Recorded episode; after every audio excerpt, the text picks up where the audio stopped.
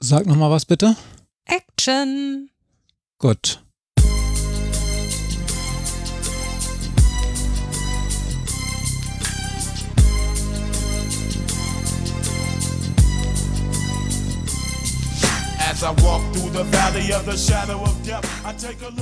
Hallo und herzlich willkommen bei Scheiße gebaut, dem Jugendrechtspodcast. Mein Name ist Matthias und ich freue mich wie immer meiner Dauergästin, der besten Jugendrichterin der Welt, Maria, Hallo zu sagen. Schön, dass es mal wieder geklappt hat, Maria. Hallo Matthias. Hier bei mir sitzt Matthias, er ist Geschichtenerzähler, Medienwissenschaftler, Podcaster. Und zusammen machen wir diesen Podcast, weil wir der Frage nachgehen wollen, was ist eigentlich mit der Jugend heute so los? Was macht die aus? Was interessiert die? Beeinflusst die? Was ist wichtig für die?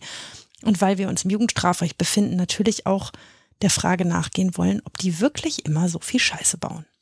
Wir müssten als erstes, bevor wir uns mit den weiteren Themen des Tages beschäftigen, einmal mit der polizeilichen Kriminalstatistik 2022 beschäftigen, die vor, na, waren es jetzt zwei Wochen herausgekommen ist. Oder was denkst du, Maria? Ja, darüber müssen wir reden, denn eigentlich ist das ja immer schön recht still ums Jugendrecht.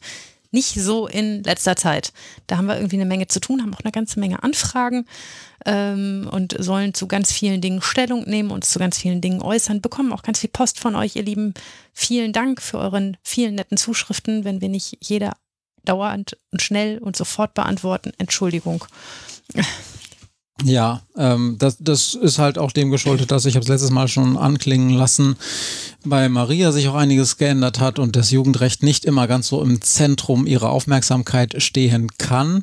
Aber wir versuchen schon die wichtigsten Entwicklungen natürlich mitzunehmen. Und die ja, wichtigste Entwicklung der letzten Wochen sind zwei Dinge. Einerseits die Frage nach der Entwicklung der Gesamtkriminalität in Deutschland und vor allen Dingen auch der Jugendkriminalität. Und zum Zweiten fiel immer wieder das Stichwort der Kriminalität oder Gewaltkriminalität von Kindern die immer mal wieder in den Medien vorkamen. Genau, und da ist gerade in der letzten Woche die neue PKS rausgekommen.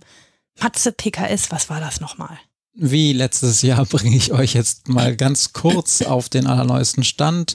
PKS ist die polizeiliche Kriminalstatistik. Das ist die sogenannte Hellfeld-Statistik der Polizeien in allen Bundesländern von Deutschland. Die wird vom Bundeskriminalamt beziehungsweise dem Bundesinnenministerium dann zusammengefasst. Und jeden Frühling, so um Ostern rum, meistens ist es irgendwie Anfang April oder Ende März, stellt sich eine Innenministerin in diesem Fall dann vor die Presse und berichtet, zusammen mit jemandem vom BKA die neuesten Zahlen, ähm, wie sich die Kriminalität im letzten Jahr entwickelt hat. Und das ist natürlich insofern ein bisschen irreführend, dass es bei weitem nicht ein äh, Bericht über die Entwicklung der Kriminalität ist, sondern ein Bericht über die Tätigkeit der Polizei im letzten Jahr. Mhm. Und wir gehen davon aus, dass diese Tätigkeit und die Registrierung von Straftaten durch die Polizei ähm, das widerspiegelt, was die in Anführungsstrichen echte Kriminalität im Land ist. Jetzt hast du eben gesagt, das ist eine Hellfeld-Statistik. Was ist denn das nochmal und was ist der Unterschied zum Dunkelfeld? Ja, für diejenigen, die es äh, jetzt äh, vielleicht schon langweilt, die könnt mal die letzte, die nächsten 10 bis äh, 30 Sekunden die Ohren zu halten. Für alle anderen noch ganz kurz. Die Hellfeld-Statistik ist im Gegensatz zur Dunkelfeld-Statistik die Statistik über Straftaten in Deutschland, die tatsächlich ins Licht der Öffentlichkeit gelangt sind, also in der Regel durch die Polizei ähm, registriert wurden. Das ist also alles das, was der Polizei bekannt geworden ist an Straftaten und da machen die immer ganz viele Kreuzchen in irgendwelche Tabellen und das nennt man Hellfeldstatistik. Im Gegensatz dazu gibt es eine Dunkelfeldstatistik.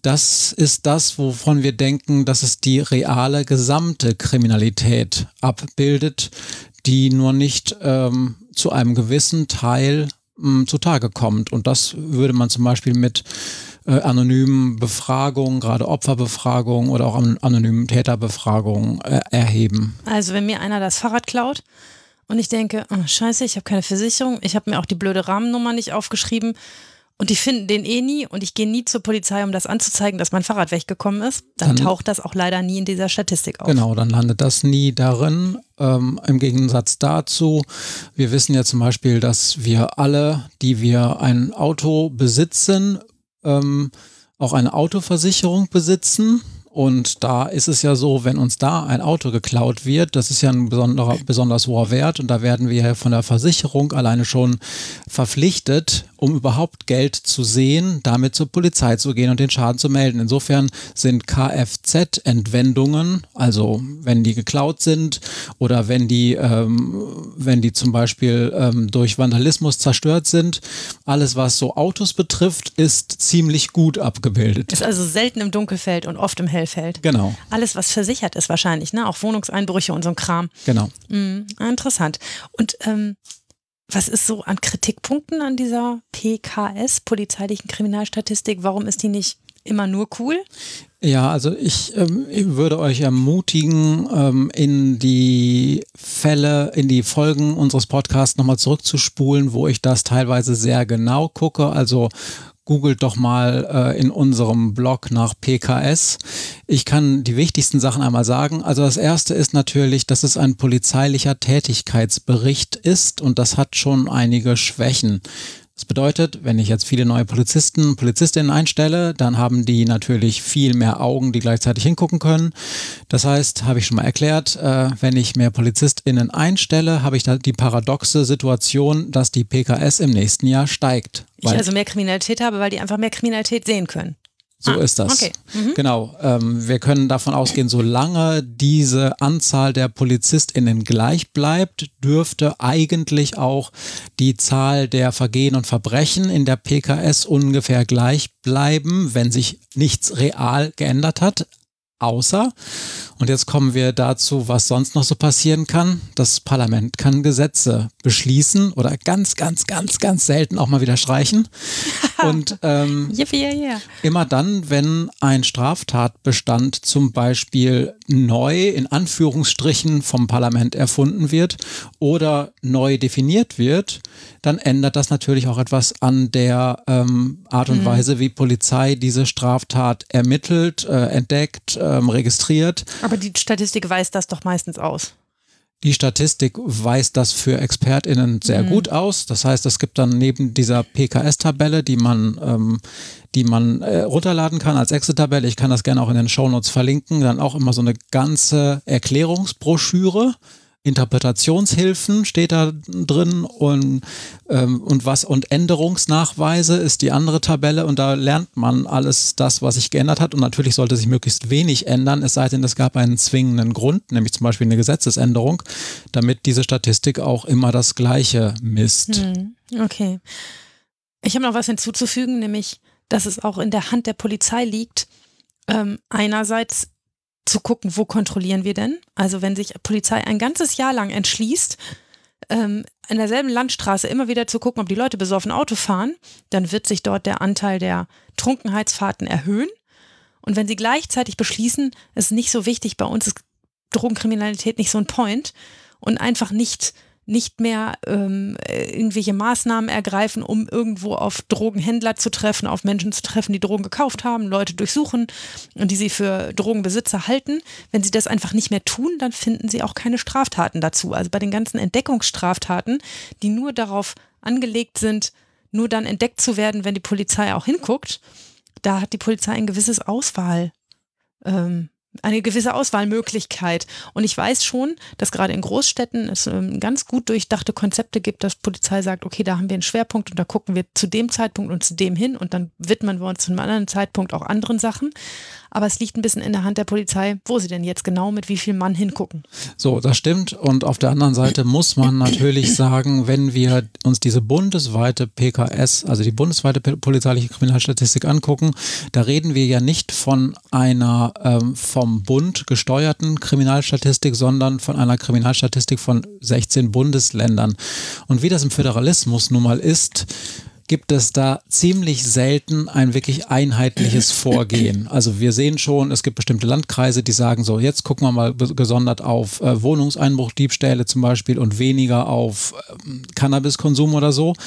Es ist aber relativ selten so, dass sozusagen bundesweit die Polizeien beschließen, wir machen jetzt alle das und lassen das. Und das heißt, du meinst, das mendelt sich aus? In der Regel hört sich das Rauschen ein bisschen anders an, aber es mändelt sich so ein Stück weit aus, sodass man da schon immer gut begründen muss, warum man sagt, diese Zahlen, die ich jetzt in der PKS sehe, äh, sind deshalb so viel anders, weil es bundesweit eine Verabredung aller Landespolizeien gab, das und das besonders in den Blick zu nehmen oder hier besonders wenig hinzugucken. Das ist äh, nicht sehr häufig der Fall. Du und ich, wir kannten mal einen berühmten Kriminologen, ähm, der immer einen Standardfall erzählt hat, wenn es um die PKS ging. Und zwar, dass es auch eine Frage der Arbeit der Gewerkschaften der Polizeien in den einzelnen Bundesländern ist, ob sie gerade besonders bedürftig dastehen möchten oder besonders gut dastehen möchten. Und er hat immer gesagt, wenn ähm, irgendwo in Bayern einer äh, Kohle aus dem Keller klaut. Das ist ein alter Kriminologe, deshalb ist das ein altes Beispiel. Das ist irgendwie nicht mehr so up to date. Aber Kohle aus dem Keller klaut und mit der Chipkarre 20 Mal hin und her läuft, dann legt die Polizei in Niedersachsen dafür 20 Fallakten an und es sind 20 verschiedene Fälle von ähm, Kohleklau. Und in Bayern legt die Polizei dafür nur eine Fallakte an, dann ist das halt einer, der einmal Kohle geklaut hat und dafür 20 Mal hin und her gerannt ist. Und es ist nur ein Fall, weil dann die Aufklärungsstatistik besser mhm. passt. Auch da, das stimmt natürlich, ähm, aber auch da muss man natürlich sagen, selten haben die Polizeigewerkschaften so einen bundesweiten Durchgriff auf ihre Kolleginnen und Kollegen, die ja erstmal dem Dienst für den Staat verpflichtet sind und nicht der Mitgliedschaft in ihrer Gewerkschaft. Das heißt, die nehmen ja nicht Weisungen ihrer Gewerkschaft entgegen, wie sie solche Staat, äh, Straftatbestände statistisch zu erfassen haben. Das kann man, also das ist dann immer schon sehr weit hergeholt. Und auf der anderen Seite auch da gibt es ja durchaus unterschiedliche Bundesländer. Einige haben vielleicht ein Interesse daran, dass die Fallzahlen eher hoch sind. Einige haben vielleicht eher ein Interesse daran, dass die Fallzahlen eher niedrig sind, damit ihre, wenn jetzt zum Beispiel eine Wahl ist, damit ihre Kriminalstatistik mhm. gut aussieht. Auch da mändelt sich einiges aus. Auch da sollte man immer sehr vorsichtig sein, mit zu großer politischer Einflussnahme, die man annimmt. Das muss man schon wirklich sehr gut, äh, okay. sehr gut, ähm, ja. Wir können also können. aber festhalten, die PKS ist das einzige Instrument, mit der wir so halbwegs Kriminalität messen können. Es gehört noch dazu Dunkelfeldforschung, Opferstatistiken und die Strafverfolgungsstatistiken, die hinterher auswerfen, zu was denn wie viele Leute wegen was verurteilt worden sind. Ähm, das ist so das Konglomerat an, an, an äh, Möglichkeiten, mit denen man arbeiten kann, aber die PKS ist schon das Wichtigste daran. So ist das und du hast es eben indirekt schon angesprochen. Wir reden bei der PKS von einer tatverdächtigen Statistik. Die Polizei darf ja niemanden verurteilen. Das heißt, und auch erst wenn sozusagen vor Gericht jemand rechtskräftig verurteilt ist und das auch rechtskräftig geworden ist, das Urteil, dann ist diese Straftat ja endgültig festgestellt und die Schuld eines Menschen an dieser Straftat. Und insofern kann die Polizei nur immer Fälle aufnehmen, wo es Tatverdächtige gibt, die so weit tatverdächtig sind, dass das zur Staatsanwaltschaft weitergegeben wurde. Und das ist es auch. Ne? Mhm. Insofern, mhm. es gibt halt, ähm, es gibt halt einige Fälle, da ist es relativ wahrscheinlich, dass es da eine große Deckungsgleichheit gibt. Wir haben bei ähm, Kapitaldelikten wie Mord zum Beispiel eine Entdeckungswahrscheinlichkeit von fast 100 Prozent. Ja, also wir, also äh, fast jeder Mord, also auf jeden Fall deutlich über 90 Prozent. Maria guckt mich schon wieder so böse an. Ich gucke nicht böse. Ich glaube nur, dass das nicht stimmt.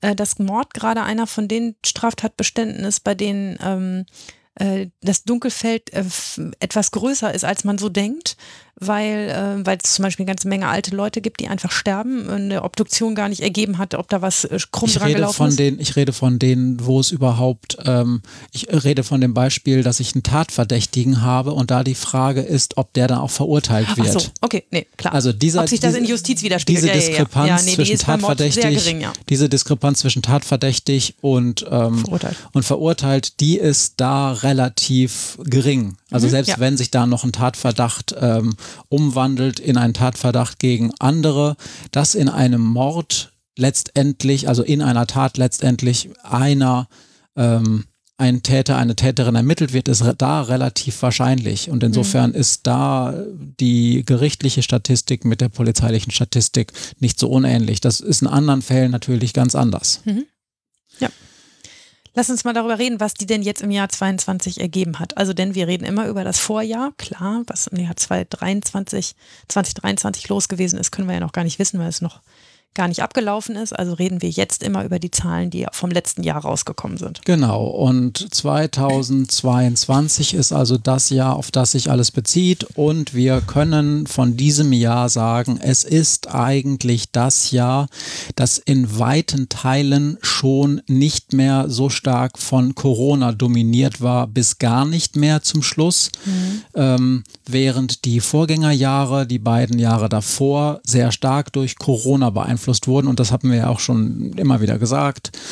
Äh, dadurch, dass Leute gerade in den sogenannten Lockdowns im Prinzip gar nicht rausgehen konnten, hat sich da ja in der Statistik etwas ergeben. Und da haben wir ja schon damals gesagt, das wird dann interessant in der Statistik für 2020, 2021, was sich auch be äh, bewahrheitet hat. Einbruchdiebstahl, ja, guess what, ist natürlich runtergegangen, weil die Menschen dauernd zu Hause sa saßen und die äh, Diebe, die bösen Einbrecher, die hatten es echt schwer Schade, schade. Äh, Wohnungen zu finden, wo sie einbrechen konnten. Ja.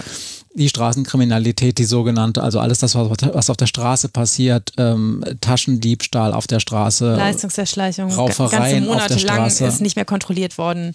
Das alles ist natürlich runtergegangen, ne, weil ja, was soll da auch schon passieren, wenn niemand, wenn niemand so richtig da auf der Straße rumläuft und kein einziger Jahrmarkt, kein Volksfest keine, dadurch auch keine Sauferei mit Prügelei, ja. auf jeden Fall viel weniger. Das ist alles runtergegangen und da haben wir ja schon das letzte Mal gesagt, hm, das geht bestimmt wieder hoch. So, und weil das natürlich alles auch so eingetroffen ist, also weil alles hochgegangen ist, was während Corona runtergehen musste, würde ich mich jetzt mal darauf beschränken zu sagen, lass uns doch mal die Zahlen, die wir jetzt äh, zu bewerten haben, gleich mit 2019 bewerten. Genau. Weil das ist das Jahr, was noch vor Corona in Anführungsstrichen eine gewisse normale Entwicklung darstellt. Das macht fairerweise auch, muss man sagen, der ähm, PKS-Bericht des Bundesinnenministeriums. Die vergleichen, normalerweise gibt es immer einen Vergleich zum Vorjahr und dann einen Langzeitvergleich. Mm, und sie haben dieses Jahr schon gleich in viele Tabellen und viele statistischen Daten eingebaut, okay, wie ist der Vergleich zu 21, aber auch wie ist der Vergleich zu 19, weil die Jahre 20 und 21 im Prinzip kriminalitätstechnisch nicht so richtig zählen können. Ja. Weil so wenig Gelegenheit war, weil so viele Sachen flach gefallen sind, weil so viele, also allein die Tatsache, wie lange die Schule, Schulen zu hatten und wie viel Straftaten auf dem Weg zur Schule, in der Schule und von der Schule zurück, was jetzt Jugendkriminalität angeht, passieren, da ist schon eine ganze Menge flach gefallen. Und auf der anderen Seite gibt es noch eine Sache, wo man ein bisschen aufpassen muss. Wir hatten ja bekannterweise und traurigerweise im letzten Jahr, also im Jahr 2022, einen nicht unerheblichen Zustrom neuer Menschen nach Deutschland, nämlich der ukrainischen äh, Geflüchteten. Das waren ja ein paar hunderttausend und man weiß, na klar, wenn ein paar hunderttausend dazukommen in unser Land, dann heißt das auch, dass automatisch mehr Straftaten registriert werden, weil unter ein paar hunderttausend passiert immer irgendwas, ja. Und äh, reines Bevölkerungswachstum führt also auch dazu, dass es automatisch mehr Straftaten gibt. Und um das zu ähm, um das zu umgehen, würde ich sagen, wird total Sinn machen, und das habe ich in diesem Fall auch mal gemacht, sich die sogenannten tatverdächtigen Belastungsziffern angucken mhm. und nicht absolute Häufigkeiten. Absolute Häufigkeiten zählen einfach alle Straftaten.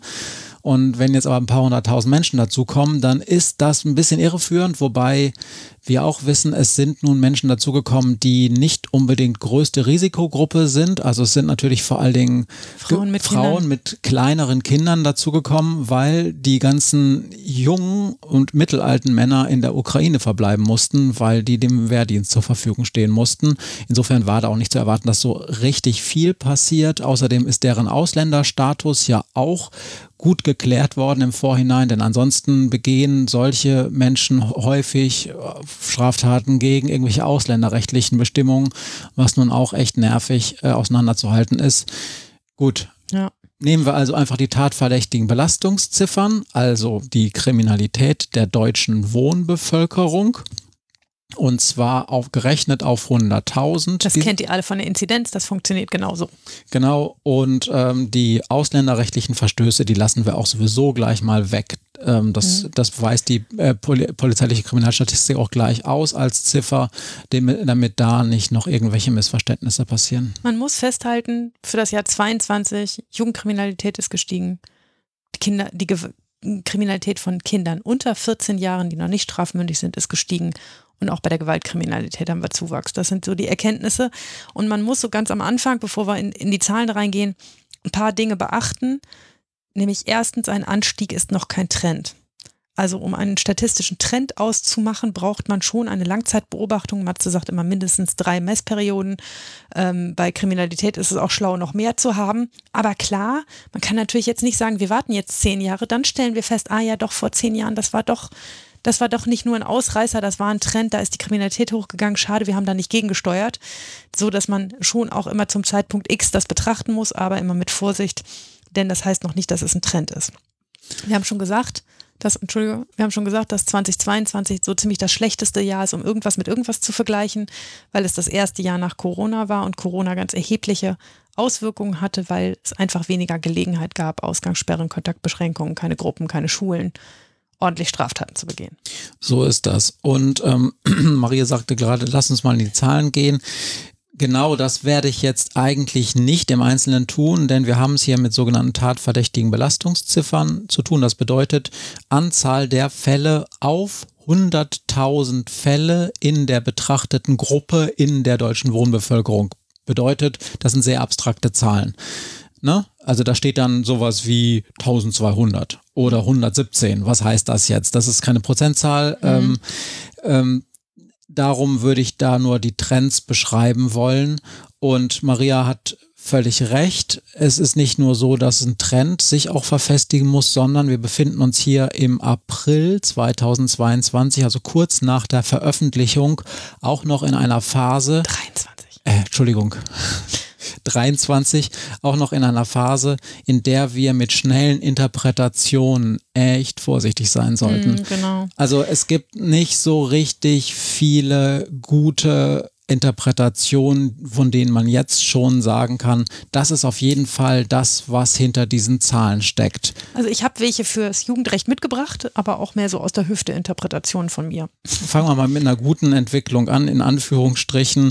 Die Rauschgiftkriminalität, die ist auch, auch, auch bei unseren Gruppen und ich habe mir jetzt vor allen Dingen mal die ähm, Kinder, die Jugendlichen und die Heranwachsenden angeguckt, ist gesunken. Ja. Das ist auf jeden Fall nichts, was uns. Und das, obwohl ich hätte äh, von meinem äh, von meiner praktischen Erfahrung aus dem Gerichtssaal schwören können, dass es anders ist, weil mich jetzt immer alle angucken und sagen, ey, ist das sowieso bald nicht mehr verboten. Ja. Was wohl nicht so kommt. Wenn man der Presse glauben kann. Aber, äh, aber ähm, äh, ja, also fand ich interessant, denn ich habe das Gefühl, dass, dass die Leute zumindest Cannabis gar nicht mehr so ernst nehmen, weil die Politik längst über eine Legalisierung diskutiert und die auch sagen, ja komm, so schlimm kann es ja wohl nicht sein. Genau, kleiner Seitenhieb dazu. Ähm, wir haben ja schon vor ein paar Folgen die Schwierigkeiten berichtet, die es so hat, sowas zu legalisieren. Ich wiederhole das jetzt nicht. Es gibt ein paar technische Gründe, EU-Recht, internationale Abkommen. Ist gar nicht so einfach, so Cannabis zu legalisieren für so ein Prinzipienreiterland wie Deutschland, das ja dann auch alles genau richtig machen will und nicht so halblegal, so in, äh, mit halber Nichterfüllung irgendeines Abkommens. Ähm, das ist das eine. Und zum Zweiten ist der Mensch, der nun damit beauftragt wurde, der sozusagen den schwarzen Peter bei den Koalitionsverhandlungen bekommen hat, ausgerechnet unser Gesundheitsminister. Und das muss man auch verstehen, dass der Herr Lauterbach als Mensch, der sich um die Gesundheit des Volkes kümmert, jetzt gar nicht so richtig Bock hat, da so richtig, richtig fix zu sein und diesen schwarzen Peter dann auch zu schlucken und möglichst mhm. schnell zu delivern. Ja. Das muss man verstehen. Seitenhieb. Seitenhieb. Also, ähm, also BTM ist zurückgegangen. BTM ist zurückgegangen. Und was wir auch ähm, als Entwicklung haben, die man aber möglicherweise schon auch zumindest zum Teil mit eher technischen Gründen ähm, äh, begründen kann. Das ist die sogenannte Kinderpornografie. Ich benutze diesen äh, Begriff jetzt, weil es auch im Gesetz so steht mhm. und weil er auch in der äh, polizeilichen Kriminalstatistik so ausgewiesen ist. Und da, Maria, was ist da wohl die Entwicklung? Das ist wohl gestiegen, wa? Das ist wohl gestiegen. Ja, weil sie überall Polizisten, Staatsanwälte, manchmal sogar Richter zusätzlich eingestellt haben, um diese ganzen vielen, vielen Fälle abzuarbeiten, die da vor allen Dingen durch die NGO-Organisation aus den USA, die NECMEC, mhm. ähm, eingegangen sind ähm, und äh, da jede Menge Fälle abzuarbeiten sind, die einfach eine ganz große Masse darstellen und ganz viel Masse auch produziert haben. Ähm, ich habe eine ganze Zeit lang in einer Haftabteilung gearbeitet, wo immer Durchsuchungsbeschlüsse gemacht worden sind ähm, wenn früher da zwei Durchsuchungsbeschlüsse in der Kipo-Sachen pro Tag kamen, kamen dann tatsächlich zwischendurch auch mal 20, als die Gesetzesänderung kam. Also einen ganz erheblichen Anstieg. Ja, also ähm, im Bereich Kipo, wie wir das Ganze immer abkürzen, da hat es teilweise ganz erhebliche Anstiege gegeben. Mhm. Das Nervige ist da auch so ein bisschen, es gibt nicht einen Paragraphen, den man sich da in der PKS angucken kann, sondern es gibt so eine ganze Reihe von verschiedenen Paragraphen, die dieses ganze Geschehen Kinderpornografie abbilden, aber da sind alle einschlägigen Zahlen, also wo auch richtig Fallzahlen schon vorher da waren, ähm, sind da gestiegen und zwar sowohl bei den Kindern erheblich als auch bei den äh, Jugendlichen. So ganz, ganz äh, grob äh, schon mal für den Hinterkopf. Bei den Heranwachsenden ist das in dem Bereich durchaus auch so. Ansonsten haben wir bei den Heranwachsenden aber überhaupt keine negative Entwicklung. Der Trend also, ist rückläufig, ne? Da ist der ja. Trend rückläufig. Also auf jeden Fall müssen wir uns da erstmal keine großen Sorgen machen möglicherweise dann, wenn diese Generation, um die wir uns jetzt vielleicht Sorgen machen müssen, rauswächst aus dem Alter, dann kann das durchaus auch wieder die Heranwachsenden in der Kohorte treffen, aber das mhm. ist Spekulation. Mhm. Ja, Kipo. Und da ich sage noch was dazu, wenn die Polizei nach äh, Sexbildern und damit meine ich nicht nur ähm, harmlose, sondern ähm, ähm, sexualisierte Gewaltdarstellungen sucht, dann findet die natürlich auch noch ganz viele andere sexualisierte Darstellung, also auch in Anführungsstrichen normale Pornografie, aber harte Pornografie, deren Verbreitung in Deutschland ja auch durchaus verboten ist. Und man kann nicht einfach irgendwelche Pornobilder nehmen und mal lustig durch die Gegend schicken. Ne? Genau. Vor allen Dingen, wenn es unverlangt ist. Also wenn sich zwei darüber einig sind, dass sie sich gegenseitig Pornobilder schicken und die beide erwachsen sind, dann geht einiges. Aber so unverlangtes Schicken von irgendwelchen und Bildern. Darum haben wir auch, auch in diesem Bereich überall Anstiege. Ja. Also da geht es nicht nur um sexualisierte Gewaltdarstellung, wo Kinder drauf sind, sondern es geht auch um ganz normale, harte Pornografie, wo auch Kinder und Jugendliche einen, einen deutlichen Anstieg zu verzeichnen haben. Also ich lehne mich mal aus dem Fenster, ich wette, die Polizei hat im Jahr 2022 doppelt so viele Handys angeguckt wie im Jahr 2019 in ganz Deutschland. Ja. So, und klar, da findet sie auch mehr dumme Scheiße auf diesen Handys. Ja, genau so ja. ist das. Es ist insgesamt oder willst du noch weitermachen, was noch angestiegen oder gesunken ist? Ja, ich kann in diesem Bereich noch sagen, dass auch die Straftaten gegen die sexualisierte Selbst, äh, sexuelle Selbstbestimmung ähm, gestiegen sind in beiden Gruppen. Und zwar in ganz erheblichem Maße. Das können, ähm, was hast du mir, ich habe mich eben gefragt, was steckt denn eigentlich hinter diesem PKS-Schlüssel mhm. sexuell äh, Straftaten gegen die sexuelle Selbstbestimmung? Denn das ist kein Paragraph, sondern das ist so eine ganze Kategorie, den die Polizei, äh, die die Polizei erfunden hat, um Dinge zusammenzufassen. Und da sind halt ganz viele Dinge drin, von der harten Vergewaltigung bis zur ähm, was kann das Belästigung. Genau, und ähm, da ist es halt so, dass es auch in, bei den Kindern, auch bei den Jugendlichen ganz erheblich angestiegen. Mhm. Und ähm, da muss man jetzt mal gucken, woran das eigentlich liegt. Ne? Man könnte sich aus dem Fenster lehnen und sagen, es liegt an einer ähm, höheren Sensibilisierung für das Thema ja. und auch an einem höheren, wenn mir einer einfach in der Stadt ungefragt an Hintern oder ähm, an die Brust fasst, dann, äh, dann schreie ich dem nicht nur Arschloch hinterher, sondern vielleicht zeige ich ihn auch einfach mal an, weil sich das nicht gehört und weil man das nicht macht. Ähm, da, dafür gibt es auch inzwischen eine andere Sensibilisierung als das noch früher vielleicht gewesen ist. Genau. So, ja. und jetzt müssten wir aber auch dazu kommen, was, wo eigentlich ähm, so noch auch wirklich aus, aus so dieser alten kriminologischen Sicht am Musik in Anführungsstrichen drin ist. Und das sind die, die klassischen in Anführungsstrichen Gewalttaten. Mhm. Und auch da gab es jetzt erstmal ähm, festzustellen in vielen Bereichen einen Anstieg. Mhm ein Anstieg im Vergleich zu 2019. Ja. Aber, das würde ich gerne in Relation setzen, zumindest was äh, die Gesamtkriminalität angeht, also jetzt nicht nach Altersgruppen getrennt, im Vergleich zum Jahr 2008, also wenn man weiter zurückguckt, immer noch ein Sinken um sieben Prozent. Acht oder 18? Acht. Ja, ja. Ein Sinken um sieben Prozent. Also wenn man sich darüber unterhält, dass die Gewaltkriminalität angestiegen ist, dann muss man sich auch vergegenwärtigen, wir, sie ist immer noch sehr viel geringer, als sie 2008 gewesen ja, ist. Auf jeden Fall. Ja? Also wir reden jetzt überhaupt nicht von nie dagewesenen Höhen. Also, Gar nicht. Da, also, überhaupt. Und zwar in keinem Bereich, glaube ich. Ne? Far from. Also wir sind, wir sind immer noch, also wann habe ich angefangen in der Kriminologie mit solchen Zahlen umzugehen? Du übrigens auch, das war 1998 das waren mal echt Zahlen da, mit denen wir damals agiert ja. haben. Das war so der Höhepunkt der Gewaltkriminalität in Deutschland. Ähm, das, da sind wir weit von entfernt. Mhm. Immer noch weit, weit von entfernt. Trotzdem gab es da halt ähm, äh, interessanterweise bei den, äh, bei den Kindern und Jugendlichen, wenn ich das richtig im Kopf habe, bei, den ganz, bei der ganz einfachen Körperverletzung überhaupt, da ist gar nichts passiert im Vergleich zu 19. Aber es ist so ein bisschen was passiert, also gerade bei den etwas schwereren Dingen, sowas wie Raub, ähm, ähm, da sehen wir schon was. Bei dem, was jetzt gerade ähm, äh, oder bei der gefährlichen Körperverletzung, äh, was jetzt gerade durch die Medien geht, also diese krassen Fälle, ähm, ne, wo dann wirklich Kinder andere Kinder umbringen. Andere Kinder umbringen. Da muss man sagen, in der Statistik ist das alles, da steht überall 0, 0, 0, 0. Ja.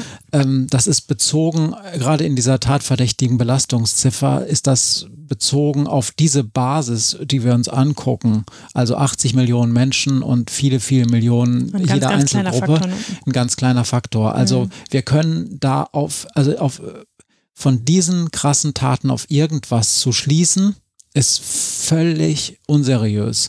Man muss sich eher die vorgelagerten Taten angucken. Also wenn man sich so eine krasse Gewalttat wie ein Mord anguckt, dann müsste man sich das angucken, was wir im Bereich gefährliche Körperverletzung zum Beispiel sehen, ja. Und da haben wir einen ganz leichten Anstieg, da haben wir einen Anstieg, also leicht will ich gar nicht sagen, ähm, aber also bei den Kindern, bei den Jugendlichen, ähm, so, ähm, aber ähm, was jetzt diesen, diese, diese krassen ähm, Fälle, wo dann Leute tot sind am Ende angeht, da würde ich das mal wirklich der Boulevardpresse überlassen, das zu interpretieren. Das mhm. sind einfach ganz, ganz schlimme, ganz, ganz tragische Einzelfälle. Mhm. Ich würde gerne noch einen Tacken dazu sagen, wie, wie dieser Anstieg ähm, 21 auf 22 zu bewerten ist. Ähm, zum Beispiel ist der Diebstahl zwischen 2021 äh, und 2022 um 20 Prozent gestiegen, mhm. aber im Vergleich zum Jahr 2019 um 2 Prozent gesunken. Also weniger Diebstahlstaten, als wir das noch vor Corona hatten. Ganz krass ist es das beim Wohnungsein. Entschuldigung, aber das ist tatsächlich bezogen auf die ähm, Jungen äh, nicht so. Ja, ja, genau. Das ist Gesamtkriminalität, genau. Mhm, genau. Ähm, das ist beim Wohnungseinbruch Diebstahl noch krasser.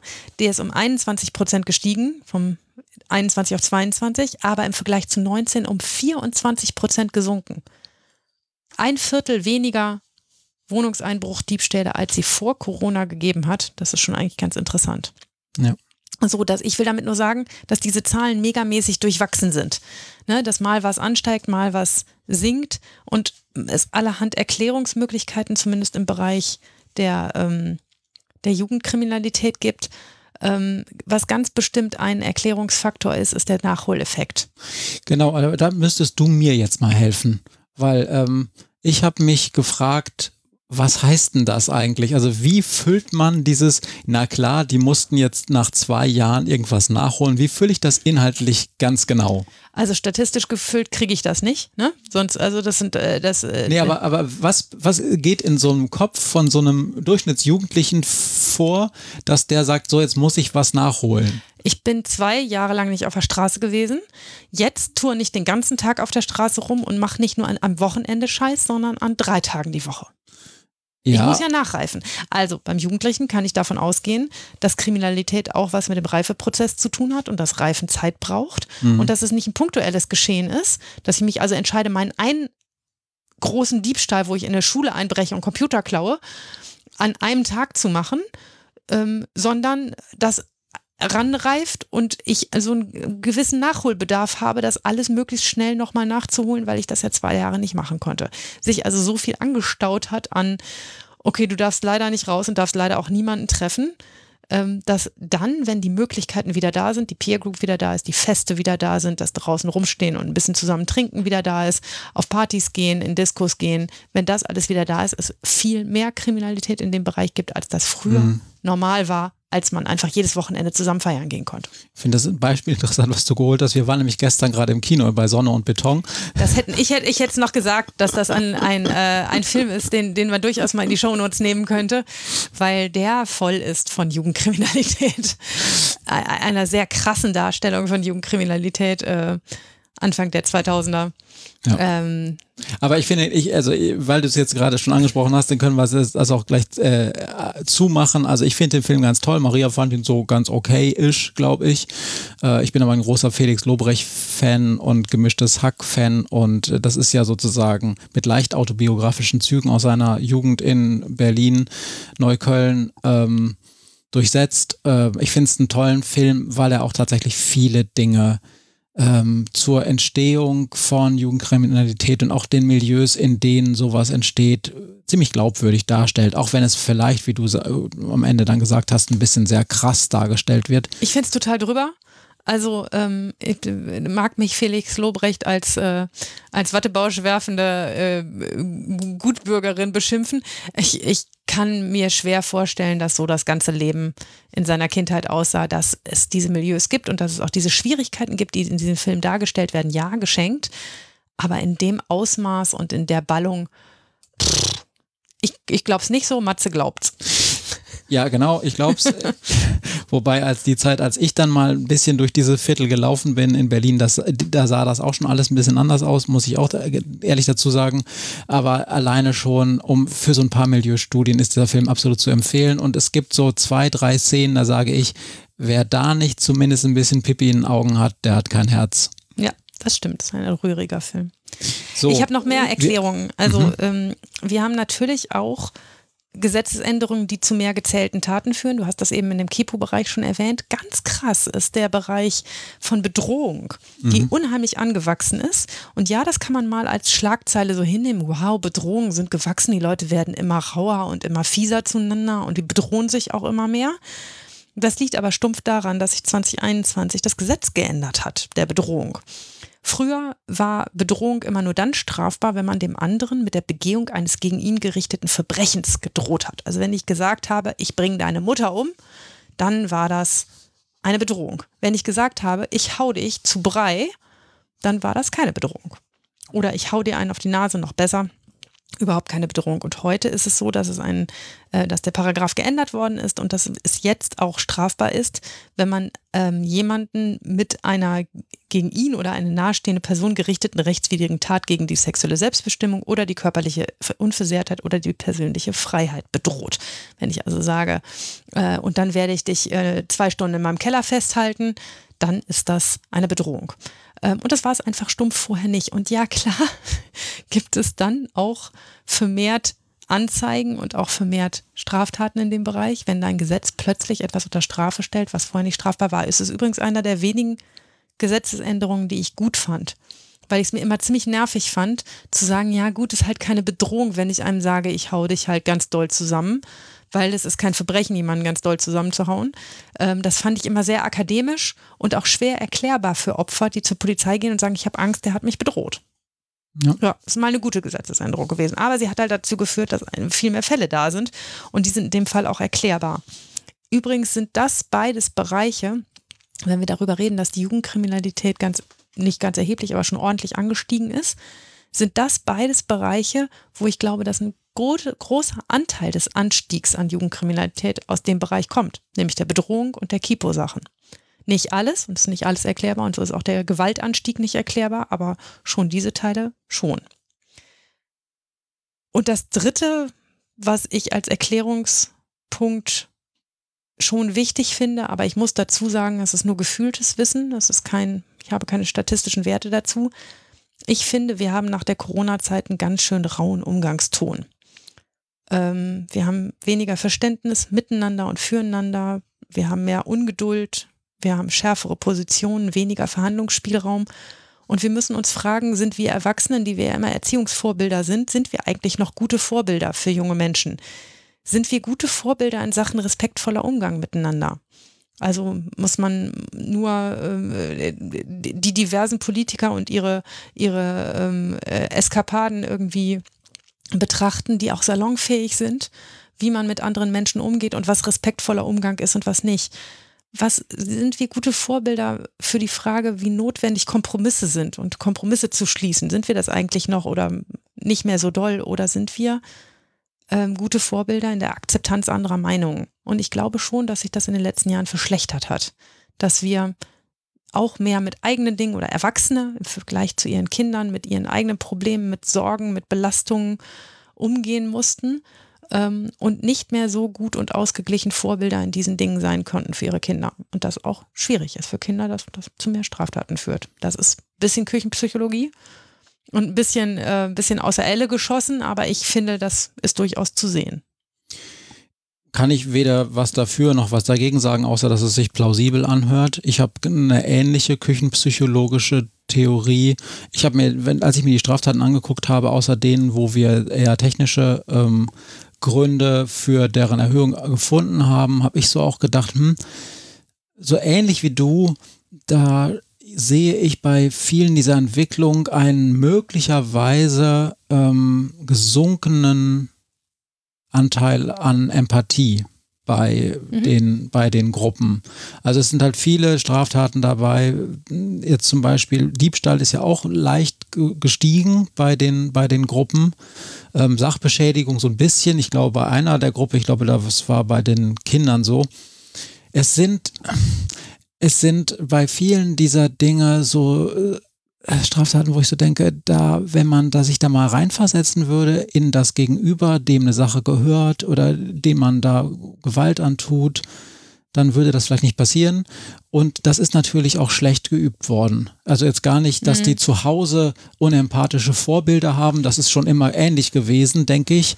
Ähm, auf jeden Fall in den letzten Jahren jetzt nicht stark schwankend. Aber natürlich haben Kinder viel weniger im sozialen Gruppen üben können, wie das denn ist, ähm, in Gruppen zu agieren und sich da auch äh, mit Menschen, anderen Menschen und ihren Positionen auseinanderzusetzen. Mhm. Und das ist, glaube ich, schon echt etwas, was stärker auch der Erforschung bedarf, ob das nicht auch wirklich ein Defizit ist, was wir möglicherweise wegen dieser beiden Corona-Jahre jetzt noch ein paar Jahre einfach mit uns mitschleppen werden. Wir wissen auch aus der Gesundheitsforschung der letzten Jahre, dass die Belastung auch mit psychischen Erkrankungen bei jungen Menschen ähm, ganz, ganz erheblich gestiegen ist in dem Zeitraum. Und das mag auch auf solche Sachen zurückzuführen sein. Und das hat natürlich auch Auswirkungen auf die Kriminalität.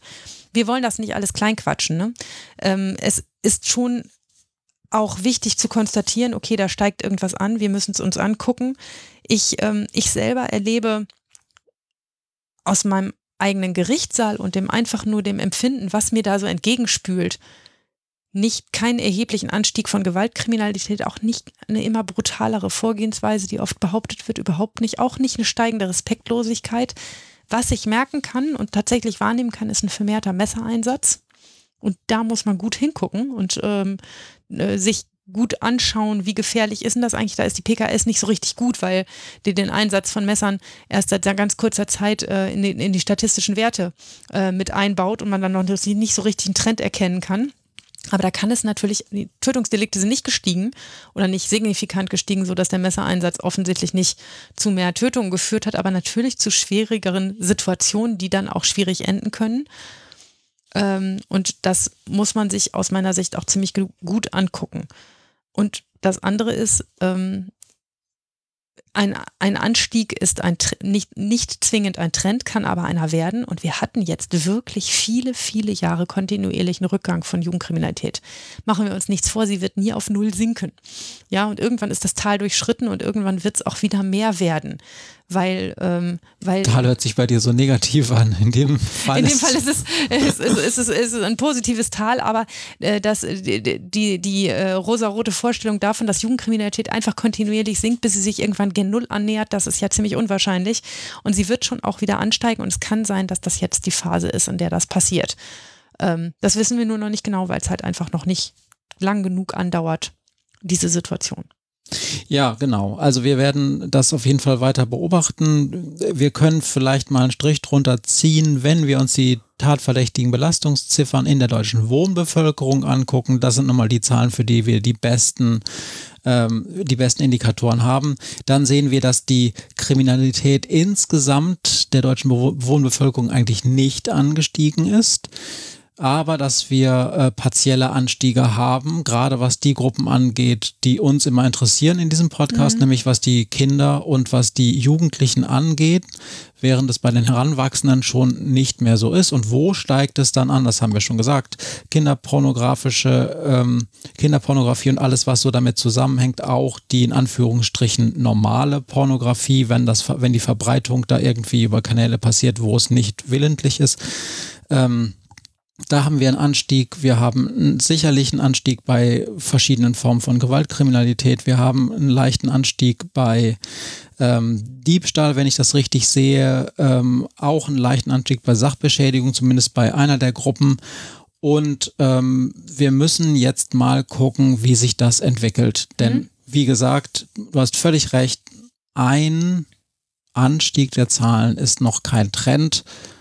Aber wir müssen halt mal gucken, ähm, ob sich da irgendwas verfestigt. Man muss halt mit Bedacht reagieren und nicht immer mit reflexartig politisch hilfreichen, aber juristisch und pädagogisch schwachsinnigen Forderungen. Das ist nicht so schlau.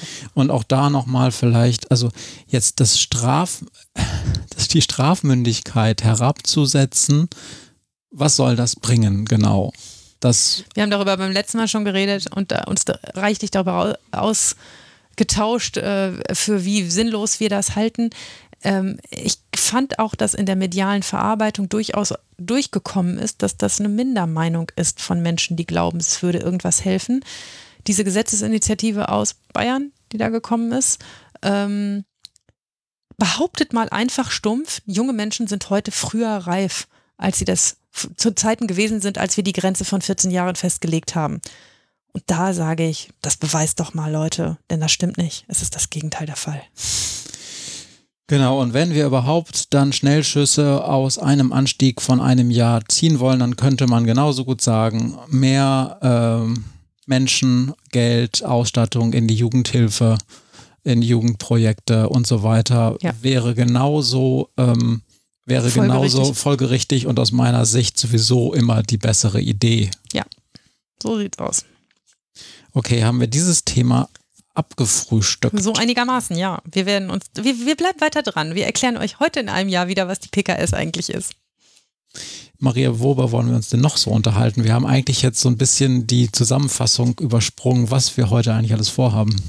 Ähm, eigentlich habe ich einen Fall mitgebracht und zwar reden wir ja immer über Jugendliche. Ich erzähle ganz viel aus dem Leben von jungen Menschen. Ich finde auch, dass ich ganz viel dieselben Geschichten erzähle, auch wenn ihr da draußen Nein. immer sagt, dass euch das weiter interessiert, dass es äh, schon ähm, schematisch ist in einer gewissen Art und Weise, was mit Jugendlichen los ist und was dazu führt, dass sie Straftaten begehen.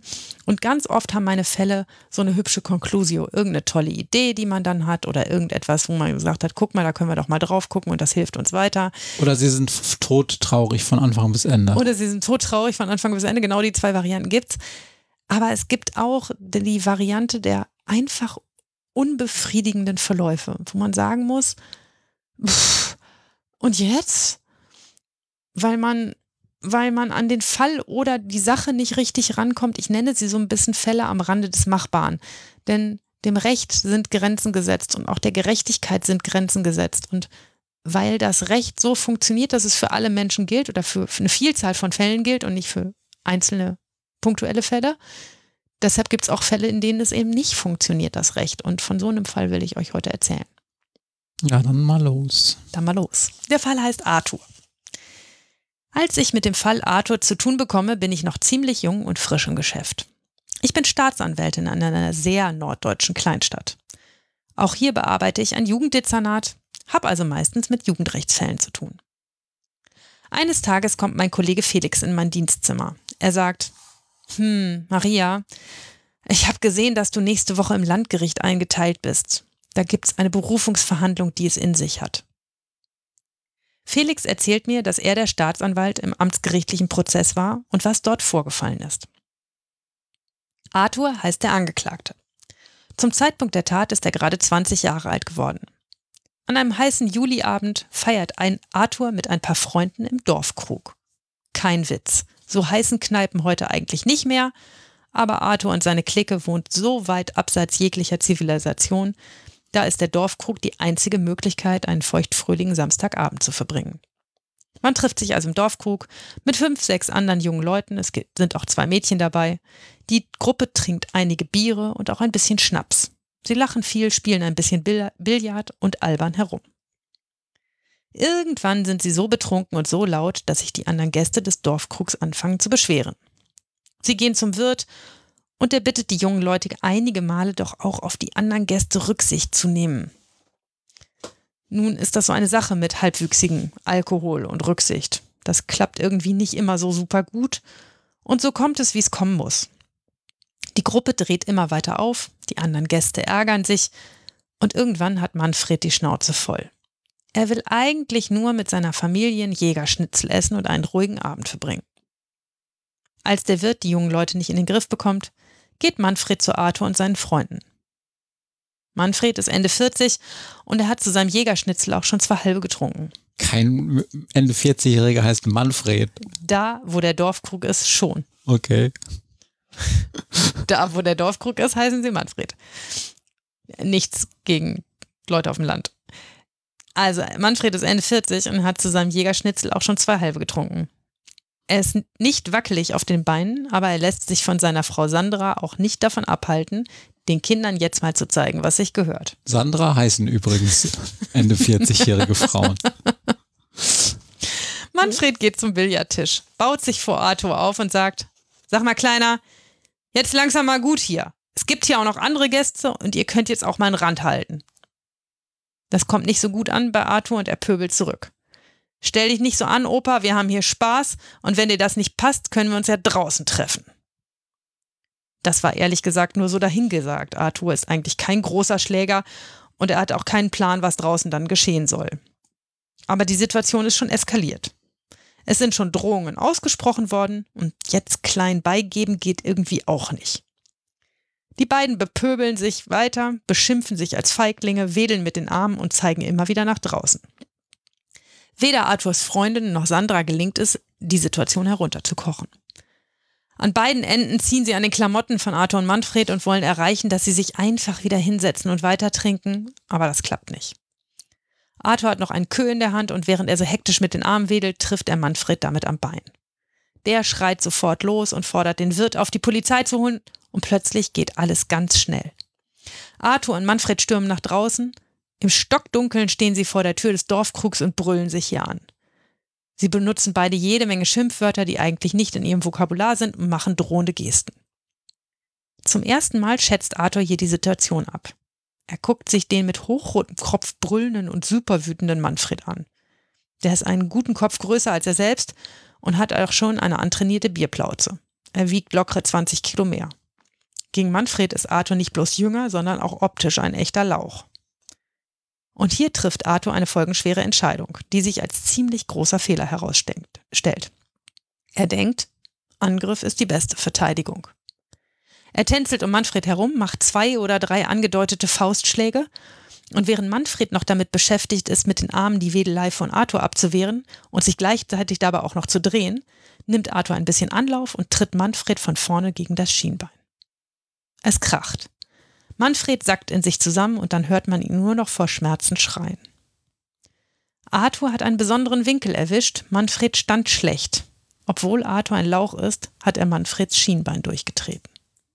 Maria liebt das Wort Lauch, hat es mir ja, gestern erzählt. Ja, das beschreibt so schön diese schlachseligen ja, ja. jungen Menschen. Entschuldigung, jetzt habe ich die dramatische Szene ja. gerade unterbrochen, wo gerade das Schienbein durchgetreten wurde. Da hast, du hast die Pointe kaputt gemacht, aber, aber ich mag, äh, ich, ich finde, Lauch trifft so irre gut, wenn die so lang und groß und schlachselig sind und noch nicht so richtig wissen, wohin mit ihren Gliedmaßen. Also er hat Manfred Schienbein durchgetreten. Das Schienbein ist einer der stabilsten Knochen des menschlichen Körpers. Er geht nicht so leicht kaputt und doch hat Arthur es geschafft. Er steht ein bisschen konsterniert herum und weiß jetzt auch nicht, wie es weitergehen soll. Inzwischen sind auch die anderen alle herausgekommen. Einige haben den Tritt gesehen, andere kommen erst nachdem Manfred zu schreien begonnen hat. Alle stehen um Manfred rum, Sandra ruft einen Krankenwagen. Und Arthur, der rennt erstmal weg. Mein Kollege Felix verhandelt den Fall vor dem Jugendgericht. Arthur hat einen ziemlich bekannten Anwalt mit der Verteidigung beauftragt. Und ich habe keine Ahnung, wovon er das eigentlich bezahlt hat, aber der gute Anwalt sorgt dafür, dass Arthur gar nichts sagt. Ungewöhnlich im Jugendstrafprozess, aber wie sich herausstellt, nicht die schlechteste Taktik. Es gibt eine große Beweisaufnahme. X Zeugen werden vernommen, sie sagen ziemlich Kraut und Rüben aus. Langsam wird deutlich, worauf die Verteidigung hinaus will. Es soll sich zeigen, dass Arthur vielleicht in Notwehr handelte. Nun kommen wir zu einem schwierigen Punkt in meinen Fallerzählungen, denn ich erzähle euch ja immer, wie es tatsächlich war. Und in diesem Fall weiß ich es einfach nicht genau. Aber gehen wir davon aus, dass meine Fallbeschreibung von der Tatnacht stimmt, dann hätte Manfred irgendwie auch dazu beigetragen, dass die Sache eskaliert, aber er hat Arthur nicht angegriffen und nur das Gefuchtel mit den Armen abgewehrt. Es gab keine Notwehr. Flucht nach vorne nach dem Motto Angriff ist die beste Verteidigung ist eben keine Notwehr. Nach langer Beweisaufnahme verurteilt das Amtsgericht Arthur zu einer Jugendstrafe von einem Jahr, die zur Bewährung ausgesetzt wird. Und Arthurs Anwalt legt hiergegen Berufung ein. Jetzt komme ich ins Spiel, denn der Leiter meiner Staatsanwaltschaft hat die junge Staatsanwältin für die Berufungsverhandlung im Landgericht eingeteilt. Ich rede vorher mit Felix über den Fall und den Verlauf der Verhandlung vor dem Amtsgericht. Und ich gehe mit einer bestimmten Grundhaltung in die Verhandlung. Das Amtsgericht hat Arthur nach einer kompletten Beweisaufnahme zu einer Jugendstrafe verurteilt. Als Begründung hat es schädliche Neigungen angeführt, denn Arthur war zwar nicht so ganz gewalttätig, aber auch kein unbeschriebenes Blatt. Er ist vorher schon mal zwei oder dreimal wegen Körperverletzungstaten aufgefallen. Meine Haltung dazu ist bei Beginn der Verhandlung, was soll sich hieran jetzt eigentlich ändern? Gleich am ersten Tag kommt der Verteidiger auf mich zu. Er begrüßt mich super nett und verwickelt mich in einen Smalltalk über Urlaub und lange Wochenenden und fragte am Ende ganz scheinheilig, ob wir uns vielleicht eine weitere große Beweisaufnahme sparen können wenn wir das Verfahren gegen Arthur gegen eine Auflage einstellen. Ich entgegne, dass Arthur es immerhin geschafft hat, ein Schienbein durchzutreten, dass das eine sehr gewaltvolle und auch gefährliche Tat ist, die von großer Brutalität zeugt und dass ich meine, dass das Amtsgericht das mit der einjährigen Jugendstrafe gar nicht so verkehrt gesehen hat. Der Anwalt grinst nur und lässt mich stehen. Und dann beginnt der Prozess. Es ist nur ein Verhandlungstag angesetzt und alle rechnen damit, dass er am Ende des Tages mit einem Urteil enden wird. Aber dem ist nicht so. Wir hören an diesem Tag sieben Zeugen, all diejenigen, die im Prozess vor dem Amtsgericht ausgesagt haben, sie hätten die Tat sehen können. Auch Arthurs Freunde sind dabei. Erstaunlicherweise bemüht sich der Verteidiger, einen von Arthurs Freunden, Max, in Widersprüche zu verwickeln und in der Tat ist der Max so dumm, dass er mal dies und mal jenes behauptet und sich am Ende darauf festlegt, den Schritt ganz genau gesehen zu haben, obwohl er noch vor dem Amtsgericht gesagt hatte, er sei erst nach Manfreds Gebäude herausgelaufen. Und interessanterweise hatte Max bei der ersten Vernehmung bei der Polizei gehabt, er den Tritt gesehen und auch gesehen, dass Arthur in Notwehr handelte. Max ist also ein Fähnchen im Wind und behauptet mal dies und mal jenes. Irgendwann wird deutlich, dass auch das Amtsgericht Max nicht so richtig geglaubt hat, weil er schon dort gelogen hat.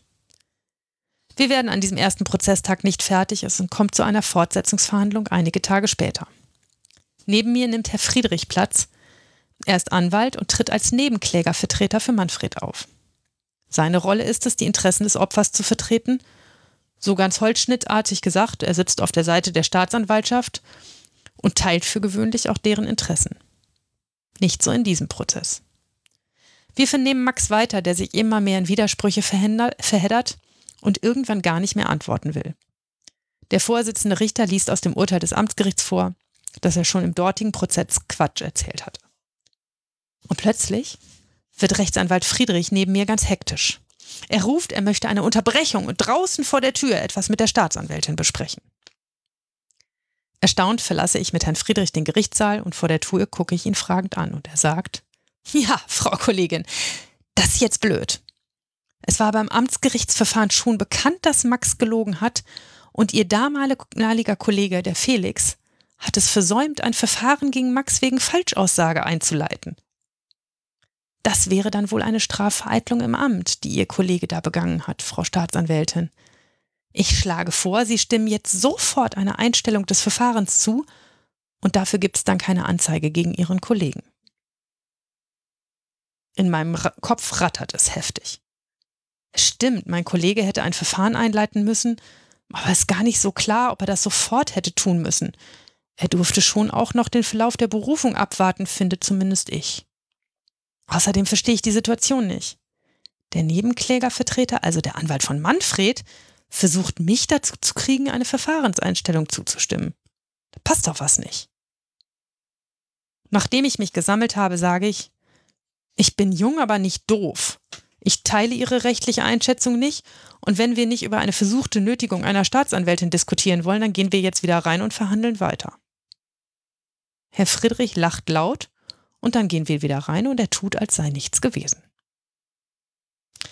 In der Folgezeit stellen der Verteidiger und der Rechtsanwalt von Manfred diverse Beweisanträge. Als alle Zeugen aus dem Dorfkrug vernommen sind und ich schon denke, wir können langsam das Verfahren beenden, behauptet Herr Friedrich, nach dem Vorfall im Dorfkrug sei die Clique von Arthur noch auf einer Party gewesen. Hier habe man mit diversen anderen jungen Leuten über das Geschehen gesprochen. Also fangen wir an, die gesamten Anwesenden der Party zu vernehmen. Dazu, was Arthur dort erzählt hat, aber auch dazu, was die anderen erzählt haben. Und wir haben inzwischen schon 15 Verhandlungstage hinter uns, als wir die Party abgearbeitet haben. Und ich denke, wir können endlich zum Ende kommen. Es kommen neue Beweisanträge.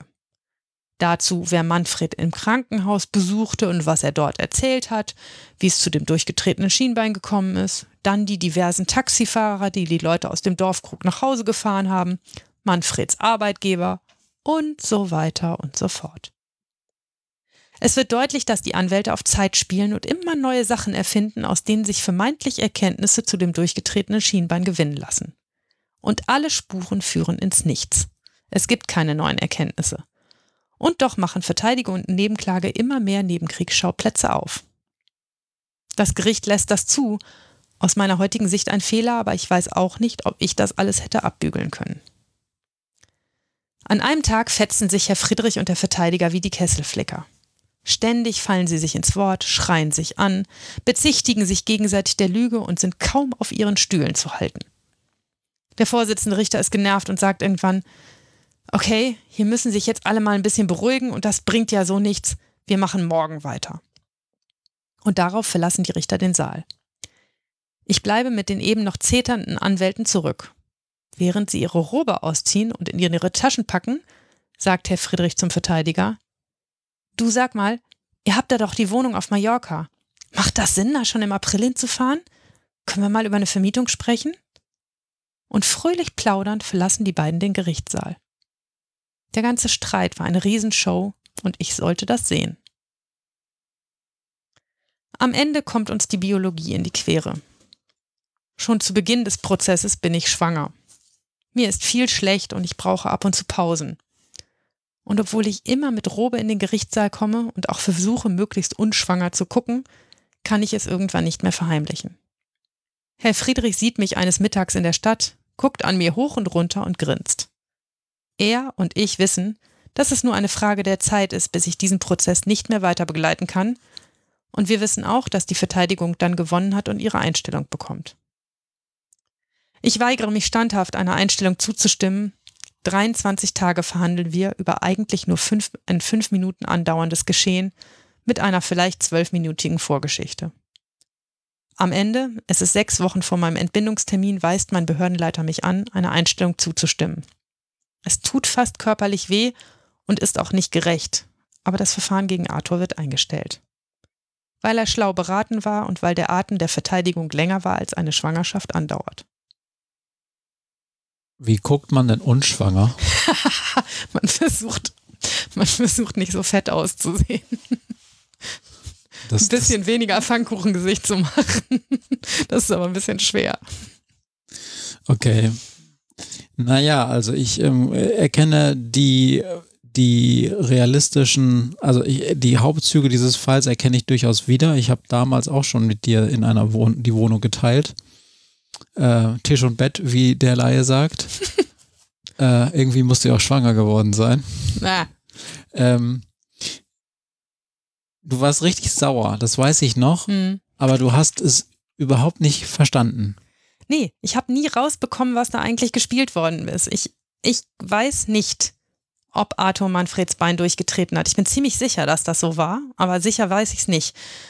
Und falls ja, ist auch nicht ganz sicher, ob es nun Notwehr war oder nicht. Die Anwälte haben es geschafft, ein solches Riesenverwirrspiel aufzubauen, zusammenzuschustern, dass am Ende wirklich der Überblick fehlte. Auch denjenigen, die die ganze Zeit dabei gewesen sind. Die haben so viel Nebenschauplätze ähm, aufgemacht, dass man irgendwann nicht mehr genau wusste, wer hat eigentlich was, wann, zu wem gesagt. Auch dauernd haben sich Leute dann in Widersprüche verheddert. Klar, wenn man nur lange noch nachfragt, dann sagt irgendeiner irgendwas, was dem widerspricht, was der vor zwei Tagen gesagt hat. Dann sagt man, Moment, da müssen wir aber den von vor zwei Tagen nochmal damit konfrontieren, dass jetzt ein anderer aber was ganz anderes gesagt hat.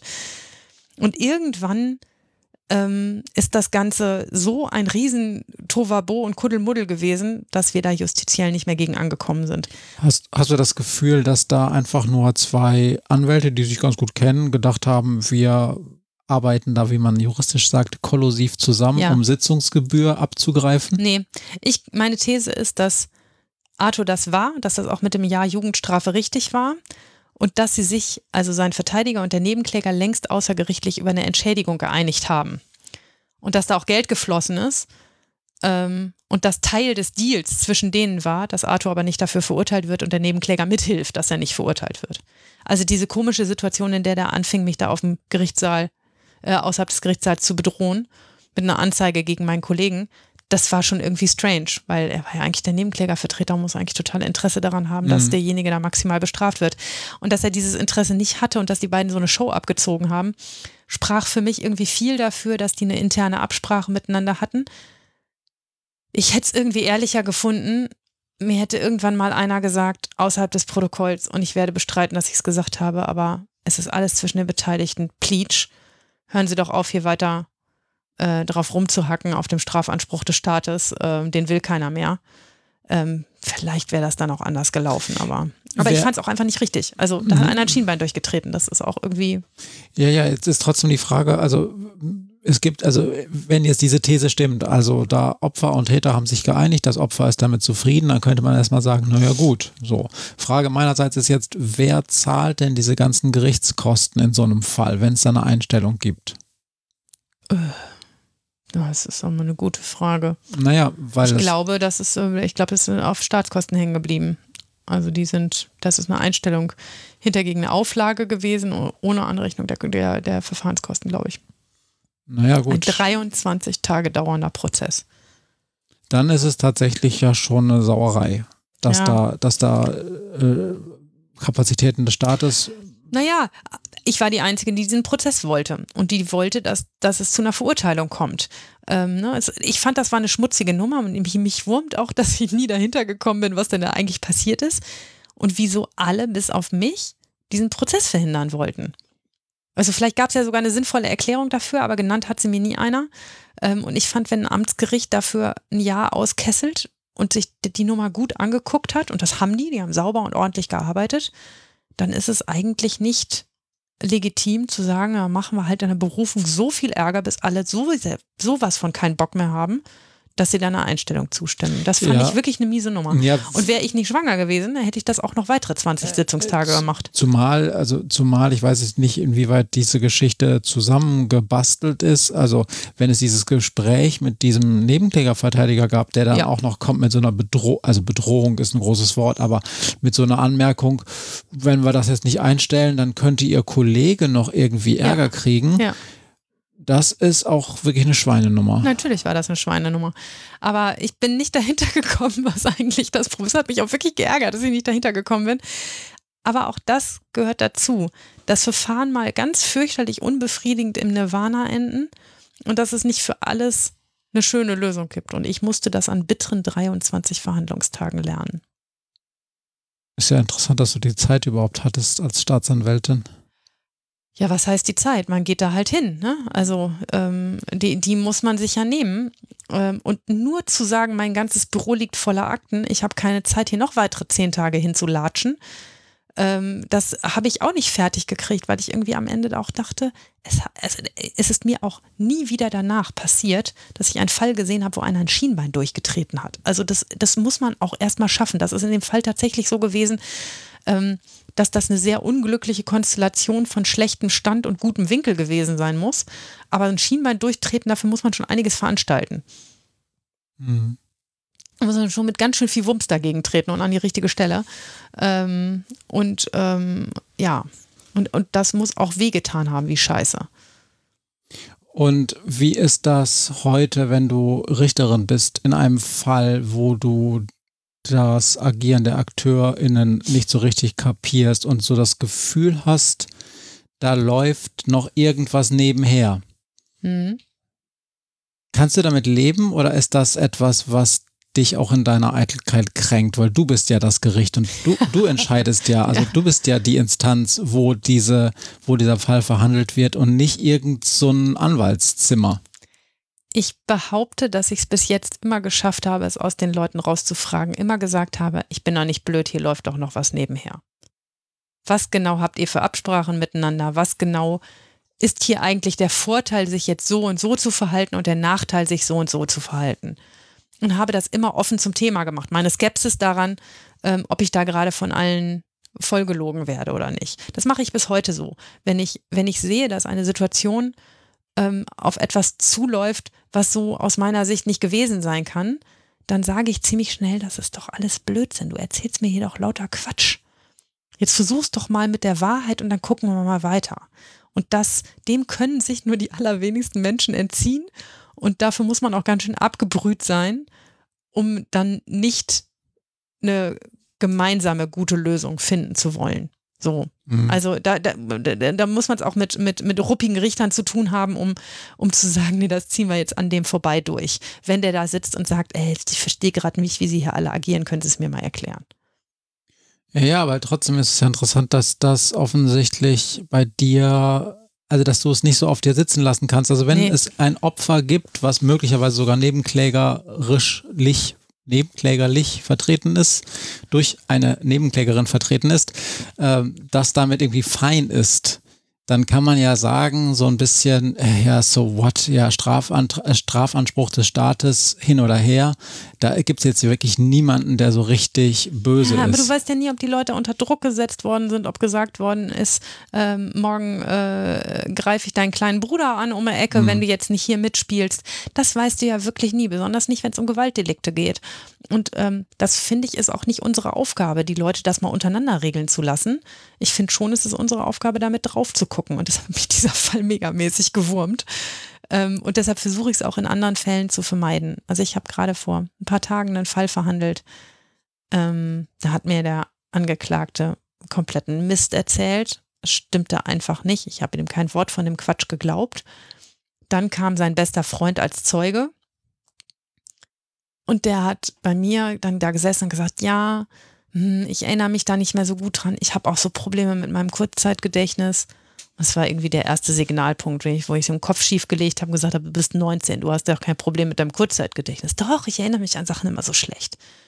So, und dann habe ich ihm Vorhalt gemacht und habe gesagt, hier könnte das sein, dass das so und so gewesen ist. Und dann sagt er, pff, ja, ich habe Ihnen ja gesagt, ich habe total schlechtes Gedächtnis, erinnere ich mich überhaupt nicht dran. Und dann kam der Angeklagte, denn der Vorhalt, den ich gemacht habe, war gut für den Angeklagten, wusste der Zeuge nur nicht. Und sagte, du, wenn wir, also jetzt, wenn ich es dir nochmal sage, ob es nicht vielleicht doch so sein kann, wie sie eben gesagt hat und ob das nicht doch so war, erinnerst du dich da doch dran? Jetzt, wo du es sagst, erinnere ich mich super. So, und mhm. dann habe ich die auch beide echt angeschrien und habe gesagt, also verarschen kann ich mich auch wirklich alleine.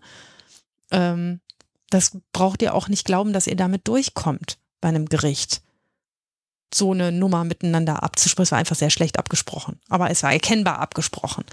Und das, ich finde es immer gut, das zum Thema zu machen und zu sagen, damit kommst du durch und damit kommst du auf jeden Fall nicht durch. Und in dem Fall, da habe ich einfach trotzdem verurteilt, weil es einfach gelogen war von vorne bis hinten. Das war hier in diesem Fall nicht ganz so einfach, weil die einfach auch sehr schlau agiert haben. Ja, und weil sie äh, offensichtlich auch am längeren Hebeln saßen. Erstmal kriegten sie immer schön ihre Sitzungsgebühr. Ja. Ja, wenn man das so ein Jahr lang durchgezogen hätte, irgendwann wäre es denen auch langweilig geworden. Irgendwann müssen die ja auch Mandantengespräche absagen, mhm. weil sie ständig in dem Prozess sitzen. Da muss man mal gucken, wer den längeren Atem hat. Aber da kam ja, wie gesagt, unser Ältester dazwischen. Ja.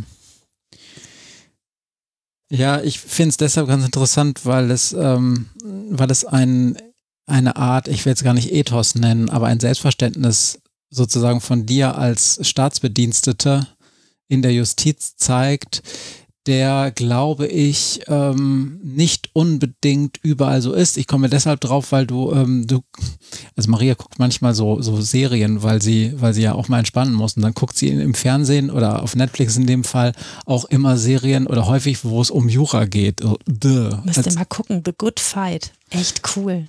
Bei Disney Plus. Okay, und auf mhm. jeden Fall geht es in diesem Fall darum, dass es da auch so Neben Nebengerichtsbarkeiten gibt. Mhm ähm, wo, und da sind die Amerikaner ja teilweise sehr viel pragmatischer. Die sehen das mit dieser Hoheit des Gerichtes, was sozusagen Streitigkeiten als einzige Instanz regeln darf, das sehen die da nicht so eng. Darum haben die auch ein viel ausgefeilteres, nicht nur Schiedsgerichtsverfahren, sondern auch Mediationsverfahren, so weil es schneller geht und häufig viel pragmatischer agieren kann. Und ähm, als die sehr bürokratischen Gerichte da. Und das ist alles mit sehr viel weniger Dünkel sozusagen dann mhm. betrieben. In dieser Serie kommt dann auch raus, dass es wirklich keine gute Idee ist. Und dass es nicht gut funktioniert, nee. Und dass es auch nicht gut funktioniert. Aber da ist bei dir so ein, so ein Staatsethos, so von wegen, ich bin hier, äh, weil die Gesellschaft das so bestimmt hat, diejenige, die das gefälligst zu äh, bestimmen hat, weil ich der Ort bin, wo das geregelt werden soll. Ja, ich habe gar nichts dagegen, wenn die Beteiligten ihre Dinge woanders regeln, wenn sie es mir dann wenigstens erzählen. Also ich habe überhaupt nichts dagegen, wenn Leute ankommen und sagen, wir haben das mit unserem Gemeindeältesten besprochen. Der hat mir schon gesagt, ich soll 100 Euro an den anderen zahlen. Und dem, der andere hat gesagt, für ihn ist die Sache dann auch damit durch. Das finde ich überhaupt nicht schlimm. Also das läuft ja immer unter dem großen bösen Stichwort Paralleljustiz. Ne? Und ich habe da überhaupt nichts gegen, wenn Leute sich intern schon einigen, schon irgendwie Ausgleich finden, sich, äh, sich äh, schon irgendwie überlegt haben, wie sie eine Sache wieder gerade biegen, wenn sie es mir denn erzählen. Wenn da aber, die Justiz einen Stempel draufsetzen ja, am Schluss. Aber das Gericht verarschen und hintenrum hm. eine eigene Lösung finden, finde ich schwierig. Okay. Also und besonders, wenn man merkt, dass man verarscht wird ähm, und dann da, dann da sitzt und denkt, okay, wir, wir spielen jetzt, wer hat den längeren? Ähm, und ich auch noch aufgeben musste in dem Fall, weil einfach irgendwann ein Mutterschutz dazwischen kam und ich habe auch zwischendurch mit meinem Behördenleiter diskutiert, ob ich einfach mit Baby wiederkommen kann und das Verfahren weiter verhandeln kann. Er hat es mir verboten. Zu Recht. Wahrscheinlich ging es dir vor allen Dingen darum, dass du einfach wissen wolltest, was da wirklich dahinter steckt. Ja, das ne? war wirklich so, dass, dass auch dieses ganze Geschehen um dieses durchgetretene Bein, am Anfang war das ziemlich klar.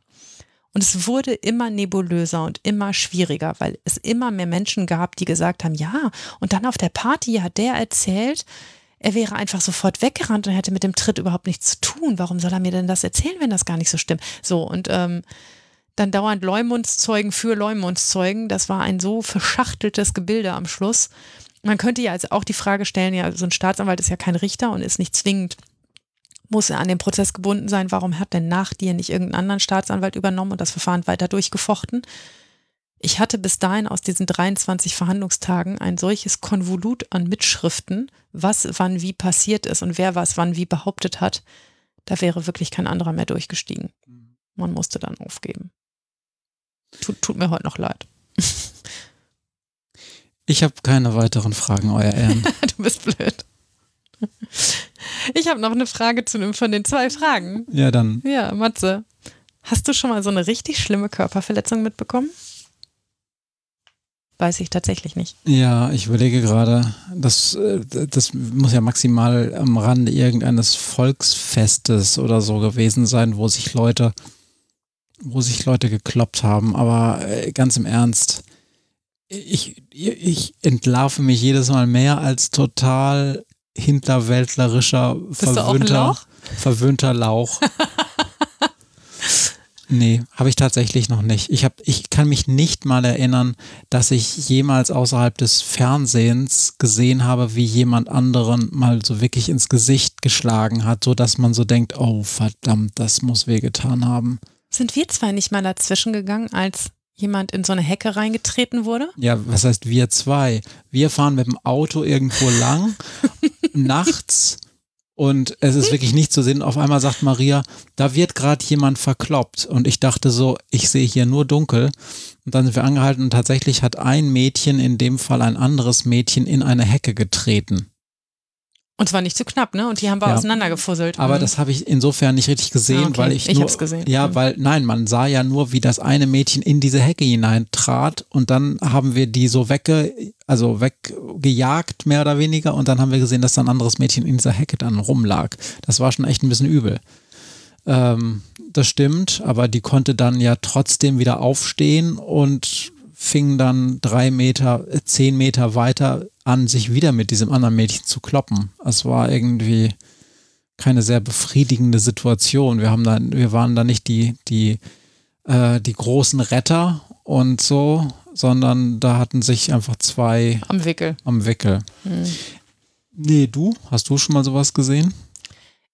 Ich mal am Bahnhof haben sich mal zwei echt böse gekloppt und sich auch echt böse ins Gesicht geschlagen. Und da war ich mit meiner Freundin Esther unterwegs. Und dann haben wir die gesehen und haben denen zugerufen, sie sollen das lassen. Das hat die aber null interessiert. Und dann haben wir gesagt, du nimmst den links, ich nehme den rechts. Und dann haben wir uns einfach zwischen diese zwei Jungs zwischengedrängelt und haben die so lange voll gelabert, bis wir die zehn Meter auseinander hatten. Und dann haben die immer versucht, an uns vorbei wieder an dem anderen, zu dem anderen zu kommen. Und wir haben die einfach so voll getextet und haben auch darauf vertraut, dass die irgendwelche fremden Mädchen auf der Straße da jetzt auch nicht hauen wollen. Haben sie auch nicht gemacht. Die waren ganz friedlich zu uns. Naja, du bist, das haben wir auch schon mal erzählt, glaube ich, ne? du bist auch mal wirklich dazwischen gegangen, als auf der Straße jemand, Ja, seine Freundin geschlagen hat. Da habe ich fast selber einen in die Fresse gekriegt. Ja. Das war knapp. genau. Ähm, das, äh, das war auch nicht nur schlau. Also man muss schon, wenn man dazwischen geht, auch sich halbwegs sicher sein, dass man selber nicht noch ganz böse einen abkriegt. Ähm, und äh, das war nicht nur klug, aber ähm, ich habe immer darauf vertraut, dass irgendwie so ein, ein junges Mädchen, eine junge Frau hauen, dass, dass irgendwie die Hemmschwelle schon ganz schön hoch ist. Eine Fremde. Ist es auch, nach wie vor. Ja.